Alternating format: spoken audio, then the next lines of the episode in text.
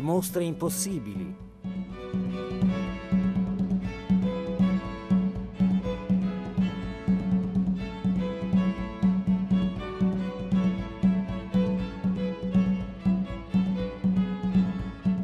Sono Lucia Travaini, insegno al Dipartimento di Studi Storici della Statale di Milano e mi occupo di storia delle monete medievali e moderne sotto tutti i punti di vista, la circolazione, l'economia e anche gli usi rituali e devozionali. Le reliquie e il loro culto fanno parte del dialogo con Dio e qui parlerò di reliquie molto uh, speciali e inaspettate.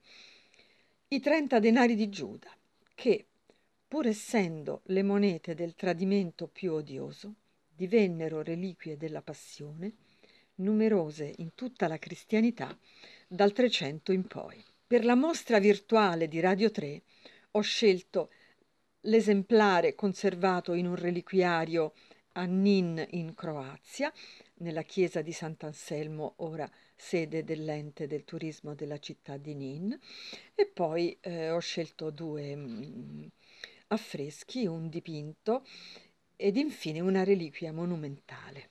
La moneta eh, ritenuta uno dei 30 denari di Giuda è un didrammo d'argento dell'antica zecca di Rodi del IV secolo a.C. ed è montata in un reliquiario bellissimo degli inizi del 400. La chiesa di Sant'Anselmo a Nin, in italiano nona, è stata cattedrale sede di diocesi fino al 1828. Il reliquiario è menzionato in un inventario del 1412 e possiamo descriverlo con queste parole. Un cilindro di cristallo posto su un piedistallo con un coperchio d'argento sormontato da un piccolo crocifisso dorato. All'interno del um, cilindro è collocato un avambraccio d'argento con la mano e nella mano tiene la splendida moneta d'argento, uno dei 30 denari di Giuda, per cui proprio fu realizzato questo reliquiario, per mostrarla, per valorizzarla. La moneta ha un diametro di 13 mm, è di puro argento, su un lato raffigura la testa con lunghi capelli del dio sole e sull'altro lato una rosa in greco Rodion e quindi è un riferimento al nome dell'isola di Rodi, zecca che produsse questa moneta. Questo pregevole reliquiario deve essere quindi anteriore al 1412 e la moneta di Rodi di questo tipo, non rara anche oggi, era nel 400 ormai ritenuta il tipo dei denari di Giuda. Si pensava, molto prima degli studi antiquari che avrebbero un po' messo in dubbio tale attribuzione, si pensava che Giuda fosse stato pagato con monete di questo tipo. Moneta di questo tipo era conservata tra le reliquie nell'isola di Rodi, dove molti pellegrini in viaggio in Terra Santa nel 400 la descrissero nei loro diari di viaggio e proprio a Rodi, nella chiesa eh, di San Giovanni, il venerdì santo eh, si distribuivano ai fedeli le impronte in cera di questa sacra moneta, ritenute prodigiose contro molti mali, tempeste e naufragi. L'esistenza di monete reliquie è solo apparentemente sorprendente. Infatti gli usi rituali e devozionali delle monete nel Medioevo e oltre furono diffusi anche perché le monete sono state sempre utilizzate non solo negli scambi terreni, nei mercati o per pagare i militari, ma anche negli scambi con Dio, come offerte o ex voto, per esempio offerte dai pellegrini sugli altari, nelle tombe dei santi o in cerimonie pubbliche poste eh, nelle fondazioni di edifici con lo scopo di chiedere la protezione. Eh, una traccia di questo eh, pensiero possiamo vederla oggi a Fontana di Trevi con un rito che fu inventato nella seconda metà dell'Ottocento nella cerchia dei classicisti tedeschi che non potevano sopportare il dolore di lasciare Roma alla fine del loro soggiorno. L'offerta della moneta alla fontana dava la speranza del ritorno e tutti hanno bisogno di speranza. Ho trovato un bel numero di monete reliquie nel corso dei miei studi.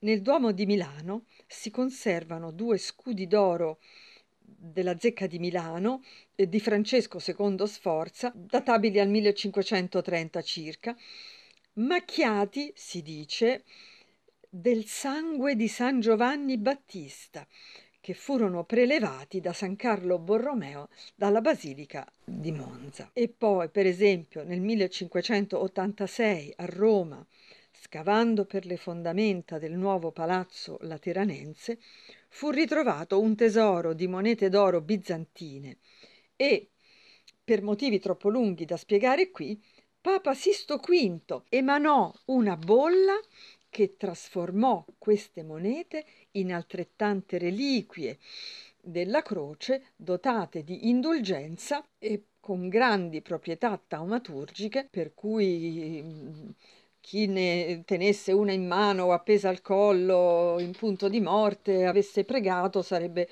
andato dritto in paradiso. Insomma, esemplari di queste monete bizantine ritenute reliquie eh, sono conservati in chiese a Milano, Firenze, Bologna, Roma, in Belgio e altre. Ma tralasciando queste storie miracolose, torniamo ai 30 denari di Giuda che nel Medioevo divennero appunto reliquie della passione di Cristo, in un numero ben superiore a 30. Ho appena scritto un libro sui 30 denari reliquie e nell'inventario registro per 40 località, di cui ho avuto notizie, un totale di 54 esemplari. Molte chiese, infatti, ne avevano più di uno. Per esempio, nel Cinquecento la cattedrale di Valencia ne aveva due, nel Settecento eh, Malta ne aveva tre e nel 1650 Bologna addirittura nove, uno posto su ciascuna delle colonne che sostenevano l'altare principale della chiesa della Trinità in Santo Stefano. Gli esemplari dei 30 denari erano conservati in chiese e monasteri accanto a importantissime reliquie, eh, come mm, a Santa Croce in Gerusalemme a Roma i frammenti della croce o a Valencia il Sacro Calice.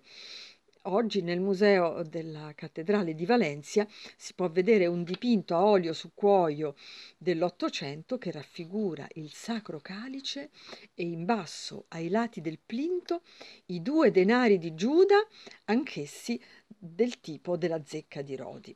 Per capire l'origine dei 30 denari come reliquie, dobbiamo rivedere brevemente il testo del Vangelo di Matteo e il racconto agiografico che fu creato nel XII secolo su questi denari. Secondo il Vangelo di Matteo 26, 14, 15, fu Giuda a chiedere ai sacerdoti quanto volete darmi perché io ve lo consegni? E gli fissarono 30 monete d'argento. Giuda accettò senza contrattare, davvero strano per uno che teneva la cassa ed era avaro e che invece si comportò come il più incompetente mercante svendendo Cristo. Ora, sulla misteriosa figura di Giuda si può leggere molto anche con nuove proposte meno demonizzanti, ma qui mi concentro sulla mia mostra virtuale possiamo vedere scene dipinte della contrattazione tra Giuda e i sacerdoti e della transazione dei 30 denari negli affreschi nella chiesa di Notre-Dame de Fontaine presso la Brigue in Francia, dipinti nel 1491 da Giovanni Canavesio e visibili in rete. Una parete è raffigurato precisamente il momento della richiesta di Giuda con le sue parole scritte in un fumetto. Qual era il valore dei 30 denari e con quali monete questa transazione fu pagata? La risposta sta in parte negli studi archeologici in Israele che documentano la circolazione monetaria in Terra Santa al tempo di Gesù. E qui ci si dice che i 30 denari dovevano essere sicli della zecca di Tiro.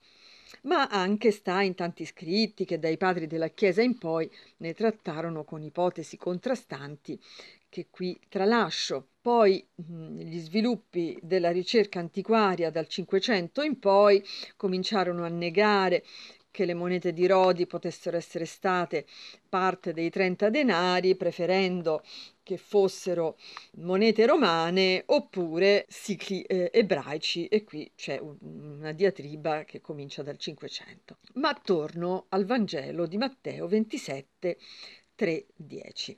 Dopo il tradimento Giuda si pentì, restituì i 30 denari ai sacerdoti e andò ad impiccarsi. I sacerdoti avevano ora in mano denaro sporco. Erano le stesse trenta monete d'argento che essi avevano presi dal tesoro per darle a Giuda ed erano di ottima qualità. Ma ormai restituite erano diventate prezzo di sangue e non potevano tornare nel tesoro. Un pensiero va al denaro sporco che viene lavato oggi senza tracce, ma quella dei 30 denari è una transazione che implica la purezza morale più che il puro contenuto d'argento. Il sangue innocente versato non poteva essere smacchiato e prontamente, come fossero monete false, i sacerdoti spesero i 30 denari per acquistare il campo del vasaio per seppellire gli stranieri. Secondo un pensiero razionale, la compravendita del campo segnerebbe la fine della storia di questi denari. Il vasario doveva averli spesi come voleva. E invece no. I 30 denari avevano un destino segnato e divennero reliquie della passione. Per il loro ruolo nella morte di Cristo, infatti, entrarono a far parte degli strumenti della passione, insieme con i frammenti della croce, i chiodi, la lancia, le spine della corona, la colonna della flagellazione e tutti gli altri strumenti che nel tempo si aggiunsero a quelli venerati agli inizi e quindi si arrivò anche al gallo che cantò tre volte e alle sue penne che sono conservate sicuramente da qualche parte.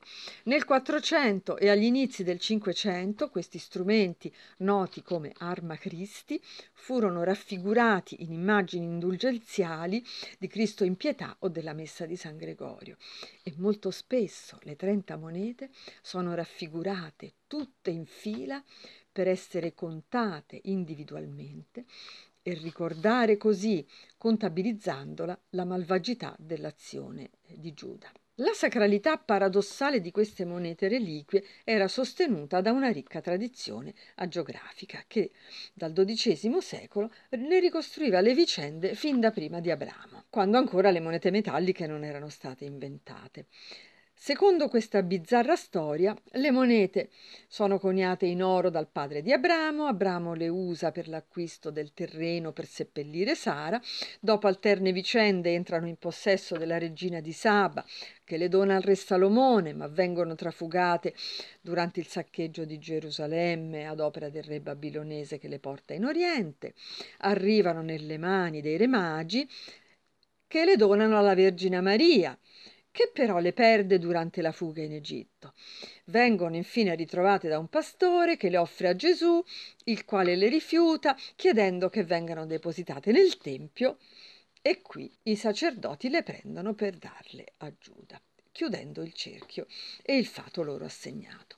Monete così predestinate, sempre trenta e sempre insieme nel corso di tutte le storie bibliche, eh, benché mutanti nel metallo, perché prima erano d'oro, poi diventano d'argento, non potevano perdersi e quindi si giustifica la loro imprevista storia fisica come reliquie. E quindi l'inventario che ne ho eh, redatto mm, mostra un numero molto maggiore di 30 e possiamo immaginare che ve ne fossero stati centinaia o migliaia eh, anche perché erano uno strumento della passione già in partenza costituito da 30 unità, eh, rendendo lecito che ve ne potessero essere molti, eh, molti altri. E poi, dato che le monete sono durevoli e non fragili come ossa di santi, in alcuni casi era possibile trarne impronte e realizzarne riproduzioni, portando a crescere in modo esponenziale la possibilità di far circolare nuovi esemplari senza eh, troppi sospetti.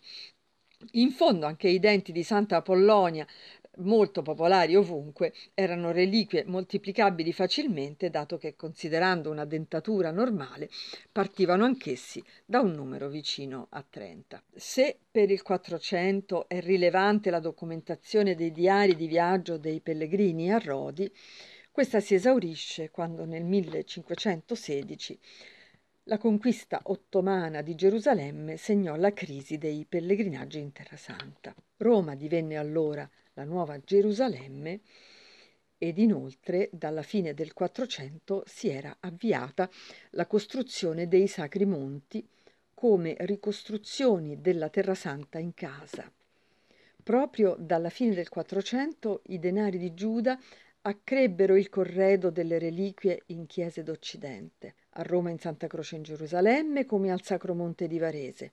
Agli inizi del Seicento, a Barzanò in Brianza, si conservava tra le reliquie non uno dei denari di Giuda, ma un campione della terra comprata con i trenta denari di Giuda. Quando questi oggetti furono visti, acquisiti, donati a chiese o monasteri dal 300 al 600, Essi erano considerati autentici e tali restarono a lungo, inventariati tra le reliquie, spesso montati in preziosi reliquiari. Che fossero sostenuti da autentica fede o dalla furbizia di procacciatori di reliquie, con la compiacenza di prelati e la credulità dei fedeli, questi oggetti facevano parte della scena che aiutava a rivivere la passione e ottenere indulgenze e allo stesso tempo anche a demonizzare gli ebrei deicidi progressivamente espulsi o ghettizzati. È dal Settecento che molti studiosi, protestanti e non solo, iniziarono a rifiutarli come imposture. E qui ho un esempio anche divertente. Nella biblioteca universitaria di Uppsala nel 1774 si conservava non solo uno dei denari di Giuda, ma anche la borsa in cui Giuda teneva i denari. E quando questi oggetti furono mostrati ad un barone inglese in visita, questi disse sarcasticamente al bibliotecario, che era arrossito nel mostrarli, che l'università avrebbe fatto bene a mandarli a San Gennaro o a Loreto, dove li avrebbero apprezzati davvero. Le ricerche effettuate oggi dai miei colleghi svedesi non ne hanno trovato traccia, con qualche dispiacere, devo confessare. Eh, gli piacerebbe oggi averli nel museo. Questa fu la sorte di molte di queste reliquie poco credibili che gradualmente vennero disperse, spesso senza lasciare traccia ma in casi più fortunati furono salvate con felici musealizzazioni come a Nin in Croazia o a Valencia o a Malta. La storia dei 30 denari di Giuda divenuti reliquie tocca molti temi di ricerca e di riflessione, il bisogno umano di segni divini e di contatto con il sacro, il bisogno di vedere per immaginare e pregare, la storia dell'antigiudaismo tramite la progressiva demonizzazione di Giuda e tocca non di meno la storia della moneta. Perché fu necessario uno scambio in moneta per il disegno di salvezza? Una domanda alla quale non so rispondere. Ma la moneta è imprescindibile istituzione umana molto prima dell'invenzione delle monete metalliche, necessaria per poter misurare ogni cosa e ogni valore, incluso il prezzo di Cristo. A Roma, nella Basilica di San Giovanni in Laterano, si conserva una reliquia monumentale che ci permette di immaginare e visualizzare la transazione maledetta. È la pietra su cui i trenta denari sarebbero stati contati, numerati uno a uno, per pagare Giuda ed è posta su quattro colonne che si riteneva fossero la misura fisica di Cristo prima della morte, quindi misura in moneta e misura in altezza. Questo che ho detto eh, brevemente è solo una sintesi della mia ricerca e chi volesse eh, potrà trovare i dettagli nel mio libro dal titolo I 30 denari di Giuda, storia di reliquie impreviste nell'Europa medievale e moderna per la libreria editrice Viella.